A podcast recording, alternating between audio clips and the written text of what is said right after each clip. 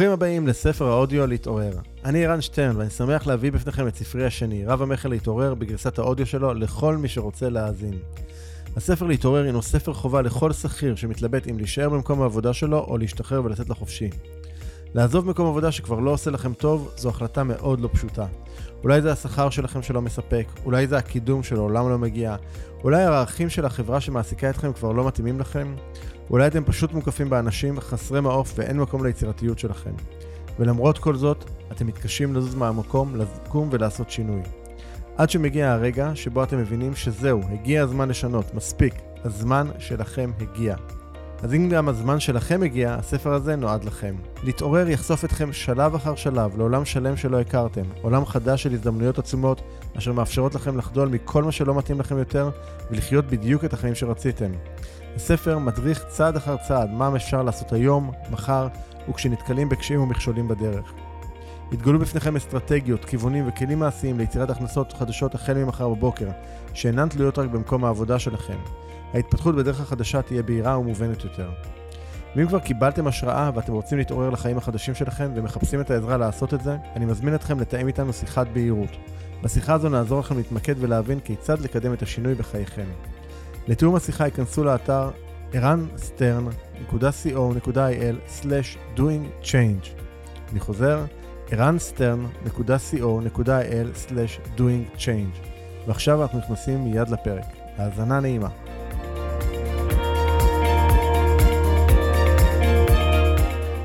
פרק 9 שהמציאות שונה מהתוכניות שלכם.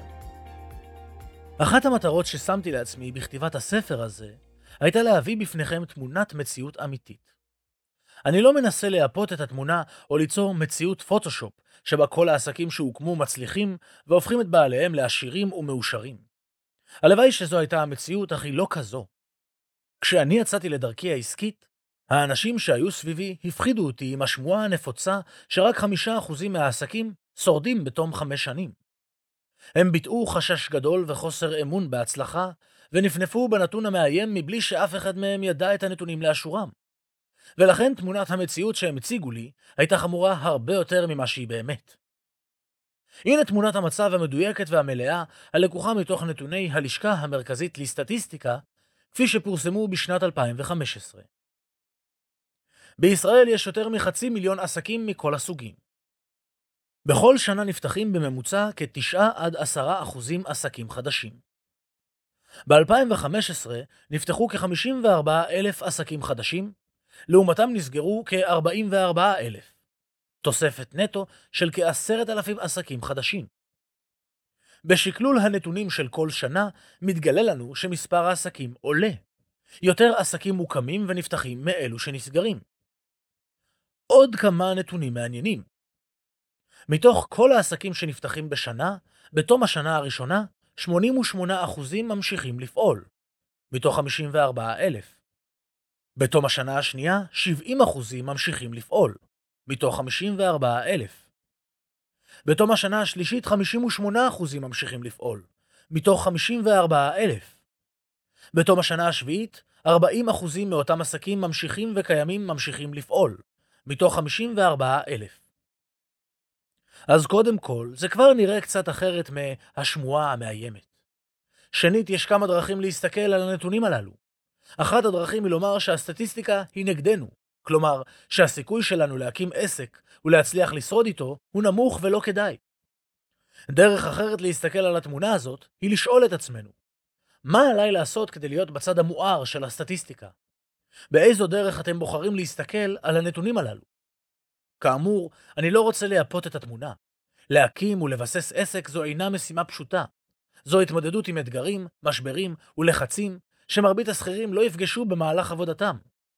לא אחזור כאן שוב על כל הסיבות הטובות שבגללן כן כדאי להקים עסק, אך אני עדיין מאמין שלמרות הסטטיסטיקה, יש בכך הרבה יותר תועלות והזדמנויות לעומת האלטרנטיבה להישאר שכיר ולהפקיד, אולי אפילו להפקיר, את העתיד הכלכלי שלי בידיים של אנשים אחרים. בפרק הזה אני רוצה להעניק לכם כלים מעשיים להתמודד עם אירועים מאתגרים, ועם מציאות שאינה תואמת את התוכניות שתכננו. העסק הראשון שהקמתי היה בשלהי העבודה שלי באינטל. חברתי לקבוצה של תשעה אנשים נוספים, ויחד הקמנו חברה שנועדה להשקיע במיזמים, בעסקים ובאפיקי השקעה שונים. לא היה לי כל ניסיון בעולם העסקי ולא ידעתי עליו הרבה. הרעיון כשלעצמו היה מלהיב ומבטיח. עשרה אנשים שמתאגדים יחד, כל אחד מביא עמו הון עצמי נמוך יחסית, ויחד מקימים חברה שיש לה הון עצמי גבוה. ההון הזה נועד לשמש את החברה לביצוע השקעות בעסקים ובמיזמים ולהגדיל את ההון המשותף של כל בעלי החברה. זו הייתה התוכנית, אך למציאות היו תוכניות אחרות בעבורנו. היום, בדיעבד, בחוכמה שלאחר מעשה, אני יודע לנתח היטב את הסיבות והגורמים לכישלון של הרעיון הזה. היום אני יודע שלרעיון הזה, בתנאים שבהם הוא נוצר, לא היה כל סיכוי להצליח. אבל אז, הכל נראה ורוד ומבטיח. התחלנו להשקיע כספים בכמה מיזמים. הפעילות נמשכה כשנתיים. מיום ליום, החברה הפסידה יותר ויותר, עד שהפסידה את כל ההון העצמי שהושקע בה. כ-400 אלף שקלים. מובן שכל השותפים נשאו בהפסדים הללו. הכישלון העסקי הזה, העסק הראשון שלי שנכשל, היה לי בית ספר מדהים. הכסף שהפסדתי שם נחשב בעיניי לסוג של שכר לימוד ששילמתי. למדתי המון מההתנסות הזאת. למדתי מה נדרש כדי להקים עסק, מה המיקוד, רמת האנרגיה ואיכות הניהול הנדרשים. למדתי כיצד עובדת שותפות, מהם האתגרים במבנה עסקי מהסוג הזה.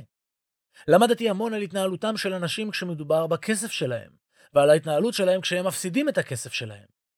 למדתי כיצד לבחון השקעות וכיצד לבחון עסקים, ולמדתי גם כיצד להתמודד עם כישלון ועם הפסד כספי. אני כמובן לא מציע לכם להיכשל בעסק שלכם, אבל אני יודע לומר לכם ברמת ביטחון גבוהה, שככל הנראה תחוו כישלונות עסקיים כאלו ואחרים. אגב, העסק הזה לא היה הכישלון העסקי היחידי שלי. היו לי מאז עוד כמה וכמה, ואני משער שעומדים בפניי עוד כמה כאלו. שום עשייה משמעותית אינה חפה מכישלון. ציטוט עדיף לחוות את החיים ולעשות טעויות. טעויות הן חלק מהמחיר שמשלמים בעבור חיים מלאים. סופיה לורן דוב מורן נחשב לאחד מאנשי הפלא של ההייטק הישראלי. הפיתוח של התקן הדיסק און קי הפופולרי כל כך כיום רשום על שמו, וחברת M-Systems שפיתחה את המוצר נמכרה ב-2006 ב-1.6 מיליארד דולר לחברת סנדיסק העולמית. מיד לאחר מכירת החברה שלו, מורן הקים חברה חדשה, מודו. הוא גייס אנשים, משקיעים, ויצא שוב לדרך עסקית ליצור מוצר חדש. טלפון סלולרי קומפקטי ומודולרי, חדשני ומיוחד. החברה התמודדה עם אתגרים רבים, כלכליים וכאלו שקשורים בפיתוח המוצר, ולבסוף, לקראת סוף שנת 2010, הכסף נגמר. מורן לא הצליח לגייס השקעות נוספות, והחברה נסגרה ומונתה לה כונסת נכסים. מודו נכשלה. ב-2012 מורן פרסם במגזין דה מרקר כתבה קצרה ובה הוא תיאר את הימים האחרונים במודו. בחרתי לצטט כאן את המילים שמסיימות את הכתבה. ב-12 בצהריים אני עוזב את המשרדים של מודו. ב-12:30 אני במקום חדש שהחבר'ה מצאו. שמונה אנשים. מתחילים בלשאול מה עושים ומה המטרה. והתשובה היא שזה לא כל כך חשוב, כי גם הדרך חשובה, ושיהיה כיף, ויגיע הרעיון המתאים ונביא ערך. כי בעיניי, הכל נמדד בכמה ערך אתה מביא מול מה שלקחת. ואם אתה בא לאתגר החדש מוכן יותר, נכון יותר, בלי ציפיות יתר, בלי הבטחות, חוץ משתיים. שהדרך תהיה טובה ושיהיה שם ערך אמיתי. אז הראש שלך שקוע בעתיד והעבר נגוז. אתה כולך בדברים החדשים. דוב מורן הוא השראה גדולה בעבורי. וגם הוא משמש דוגמה חיה לעיקרון של להיכשל קדימה. המהירות שבה עבר מסגירת הדלת על הכישלון ופנה לדרך חדשה ולדבר החדש שבו הוא עוסק היום, מעוררת השראה. אני מקיים רעיונות רבים עם אנשים מעוררי השראה, יזמים ובעלי עסקים מהארץ ומהעולם לטובת הלקוחות שלי. אחד מהם הוא רוברט שמין. רוברט הוא יהודי אמריקאי מומחה בינלאומי לנדל"ן ופרשן פיננסי ברשתות הטלוויזיה המובילות בארצות הברית. הוא סופר ומחבר רב המכר העולמי, איך זה שהאידיוט הזה עשיר ואני לא. וכיום, בין שלל עיסוקיו, הוא משקיע חלק ניכר מזמנו בפעילות כאן בישראל, בעזרה לאנשים לבנות לעצמם הון וחוסן כלכלי דרך נדל"ן.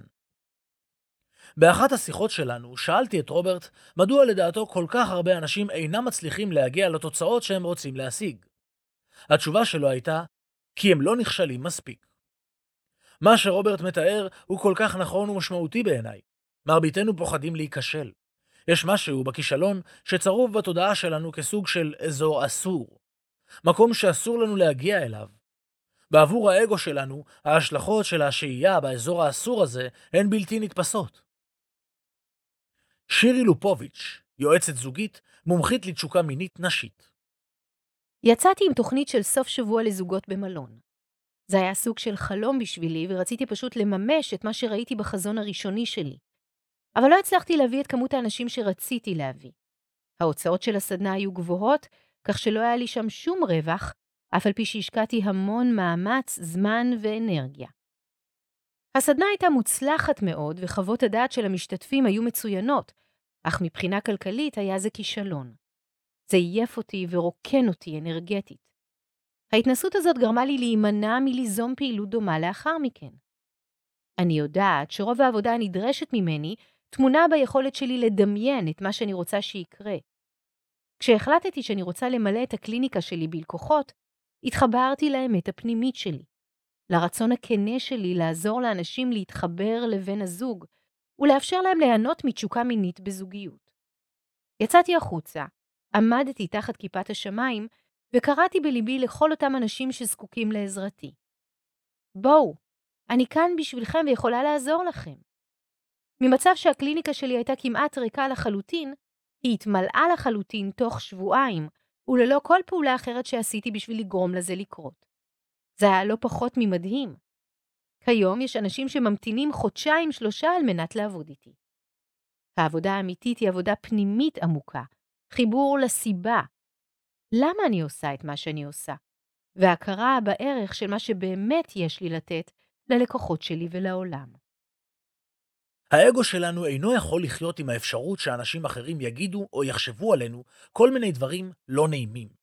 ולכן הוא מונע ממרבית האנשים להגיע לאזורים הללו מלכתחילה. איך הוא עושה זאת? על ידי כך שהוא מונע מהם להתנסות בסיטואציות שיש בהן חשש, ולו הקלוש ביותר, להיכשל. וכך אנשים ממשיכים ללכת על בטוח, להימנע מלחוות כישלונות, ובעצם לא לצבור שום ניסיון מעשי בהתמודדות עם כישלונות, וגם לא עם הצלחות.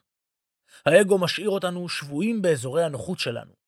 אך מי שיקפיד להישאר זמן רב מדי באזורי הנוחות שלו, יגלה שחייו אינם נוחים כל כך.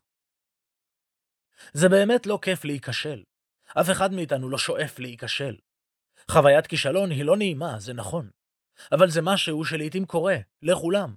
ואז צריך לקום, לנער את האבק ולהמשיך הלאה. חשוב להבין שבכישלון יש גם דברים חשובים. הוא גורם לנו להתמקד בדברים המשמעותיים, ולמקד את המשאבים שלנו בדברים החשובים ביותר בעבורנו.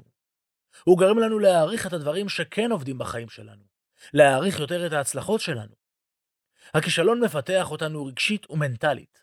היכולת שלנו להתמודד עם כישלונות מפתחת את החוסן הפנימי שלנו, שהוא כל כך חשוב להצלחתנו. ציטוט הצלחה היא מורה גרוע, אנחנו לומדים הכי הרבה על עצמנו כאשר אנו נכשלים. רוברט קיוסקי כישלונות מסוימים בחיים הם בלתי נמנעים. במקום שיש בו אנשים חיים, תמצאו בו גם כישלונות. אלא אם כן אנחנו נמנעים מכישלון בכל מחיר, וחיים חיים כל כך מוגנים ובטוחים שהם בעצם חיים שלא שווה לחיותם. זהו לטעמי כישלון עצום בפני עצמו. ההחלטה לצאת לדרך עצמאית ולהקים עסק אינה החלטה פשוטה, וחשוב להיות מפוקחים לגביה. חשוב להבין את המשמעויות ואת העובדה הפשוטה שככל הנראה התוכנית שתיצרו לעצמכם לא בהכרח תעבוד במלואה, ואולי אפילו לא תעבוד כלל. זהו חלק מהדינמיקה של העולם ושל עולם העסקים בפרט. ועם זאת, עד אשר תצאו לדרך, אתם לא תדעו כמה הזדמנויות נוספות ייפתחו בפניכם, בכמה הפתעות חיוביות תיתקלו בדרך. גם אלו יגיעו. אבל הם יגיעו רק לאחר שתצאו לדרך. אינסה קליימן, מפתחת שיטת לחישות לילה. בתהליך פיתוח העסק שלי גיליתי על עצמי שאני יזמית. אני יזמתי את ההקמה של העסק שלי. מדי יום אני יוצרת תכנים, כלים ופתרונות ללקוחות שלי. אני יוצרת שווקים חדשים. מאוד מרגש להיות במקום הזה. כשכירה לא חוויתי מעולם שיאים מהסוג הזה, למעט חתונה וילדים. לראות איך רעיון שנולד אצלי בראש הופך למציאות, ובתוך 24 שעות מייצר לי הכנסות של אלפי שקלים, ועוד ב-10 בלילה, זה מרגש. אין לי כישלונות, יש לי למידה. יש התמודדות בלתי פוסקת עם השאלה הנצחית, מה אם? מה אם זה לא יעבוד? מה אם זה לא יצליח? מה אם זה לא יספיק? אני מוצאת את עצמי גם היום, עדיין לפעמים בחשיבת השכיר, מוטרדת מהשאלה כמה כסף ייכנס בסוף החודש. מה שעוזר לי זה להיזכר בייעוד ובחזון שלי. להיזכר בתמונה שיצרתי לעצמי לגבי איפה אהיה בעוד עשר שנים. אני שואלת את עצמי גם, האם מה שמטריד אותי עכשיו ימשיך להטריד אותי בעוד עשר שנים? התשובה היא בדרך כלל לא. אני מאפשרת לעצמי, כשצריך, להיות גם במקומות הנמוכים יותר, המבאסים יותר, אבל אני מקציבה לעצמי זמן לשהות שם. אני מסתכלת על ההצלחות וההישגים שלי וחוגגת אותם. את כל מה שיצרתי ועשיתי עד כה. מי שיש לו תחושת ייעוד אמיתית במה שהוא עושה, צריך לפתוח ברגשות ובתחושות שלו, ולפתוח בכך שהשביל ייסלל מתחת לרגליים שלו. המטרה של הפרק הזה אינה להניע אתכם מלצאת לדרך. להפך, היא לעודד אתכם לעשות כן. רק לעשות זאת מתוך הבנה של כל האפשרויות, ולתת לכם פרספקטיבה על הכישלונות שתחוו בדרך שלכם.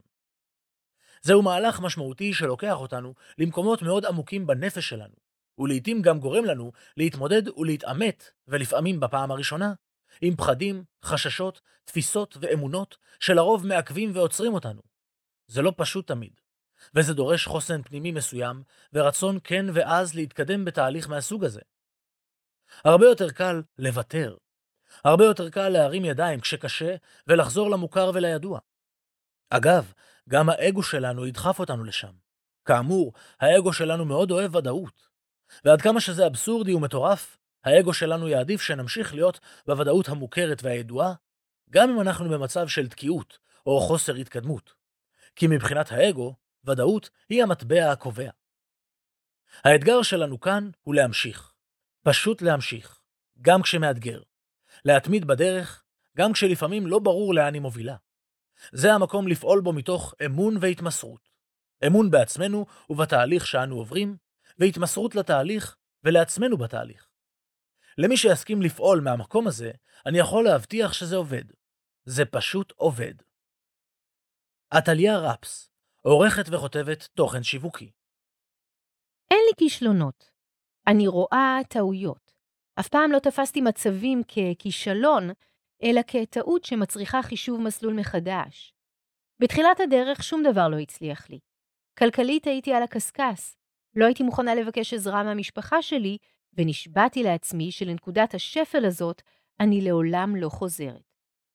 קודם כל נתתי לזה להיות, ובמקום להמשיך ולשפוט, לבקר ולהלקות את עצמי, השתדלתי לא להיבהל יותר מדי ולא להיכנס להיסטריה מכך. אבל אפשרתי לעצמי לזמן מסוים להרגיש את זה ולהיות מבואסת מזה. ואז התחלתי לעשות פעולות.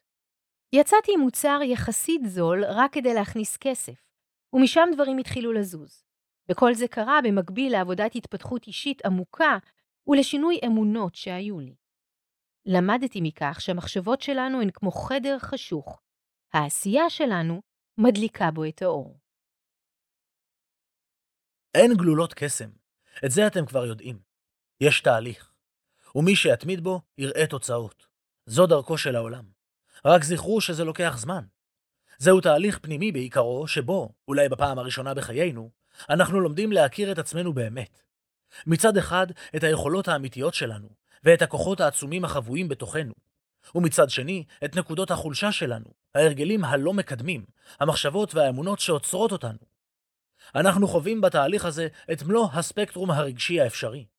את כל טווח הרגשות שקיים בנו. אנחנו חווים רכבת הרים רגשית ומנטלית, עם רגעי היי מטורפים ומרגשים, ועם רגעי שפל מעצבנים ומדכאים.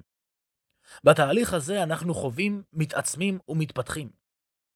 אתם מוזמנים להתנסות הזאת מתוך קבלה והכלה עצמית. שימו בצד את השיפוטיות והביקורת. תנו לעצמכם זמן של חסד להתפתח, להבשיל, להתחזק ולהכיר את עצמכם באמת. אז התמידו, התמסרו לתהליך, ובעיקר התמסרו לעצמכם. אני מאמין שהספר הזה נמצא כעת בידיכם לא במקרה. לא סתם משכתם אותו לחייכם, ולא סתם אתם קוראים בו כעת. משהו בכם הדהד לכם כל כך חזק בפנים בלב, שבחרתם בספר הזה, ובחרתם לקרוא אותו כעת. התחברו לנטייה הפנימית שלכם, לאותו הדהוד פנימי שגרם לכם להרים את הספר הזה מהמדף ולקרוא בו, לחלק הפנימי בכם שיודע שיש בכם הרבה יותר ממה שאתם מביאים לידי ביטוי כיום.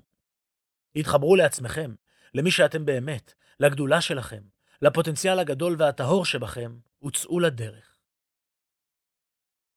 לצאת לפעולה. היזכרו במקרים שבהם נכשלתם בעבר. האם אתם יכולים לראות כיצד הכישלונות ההם קידמו אתכם למקום שבו אתם נמצאים היום? בררו עם עצמכם וכתבו מהי משמעות הכישלון בעבורכם, מה מפחיד אתכם בלהיכשל. בדקו, האם הפחדים הללו מקדמים אתכם לעבר החיים שאתם רוצים לעצמכם? האם אתם יכולים לראות מקרים בעבר שבהם הפחדים הללו עצרו אתכם מלממש ולהגשים דברים שהיו חשובים לכם?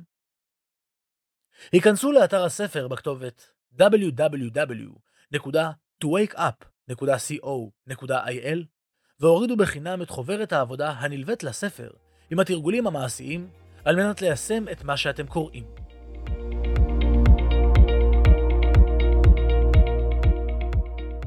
זהו, כאן מסתיים הפרק הזה. אם אהבתם אותו, ודאו שאתם מדרגים את הפודקאסט ב iTunes, ספוטיפיי, גוגל פודקאסט, SoundCloud, יוטיוב או בכל פלטפורמה אחרת שדרכה אתם מאזינים לנו כרגע. ומוזמנים גם לכתוב לי תגובות, מה אהבתם? כיצד אתם מיישמים את העקרונות שבספר או כל הערה והערה אחרת שיש לכם. מוזמנים לשלוח לי ישירות למייל feedback את ערנסטרן.co.il. חוזר שוב, feedback את ערנסטרן.co.il. וגם, אל תשאירו את כל הטוב הזה רק לעצמכם. בטוח שיש לכם חברים שרוצים גם הם להתעורר. שתפו איתם את הפודקאסט הזה. ומילה אחרונה אבל חשובה, אם קיבלתם השראה, אם אתם מרגישים את השינוי בוער בכם, החלטתם שאתם רוצים שינוי ואתם מוכנים לעשות את מה שצריך, ולא את מה שנוח, כדי ליצור את השינוי הזה בחיים שלכם, אני מזמין אתכם לתאם איתנו שיחת בהירות. בשיחה הזו נעזור לכם להתמקד ולהבין כיצד לקדם את השינוי בחיים שלכם. לתיאום השיחה ייכנסו לאתר ערנסטרן.co.il/doingchange ערנסטרן.co.il/doingchange אני ערן שטרן, שמח שהאזנתם ונשתמע בפרק הבא.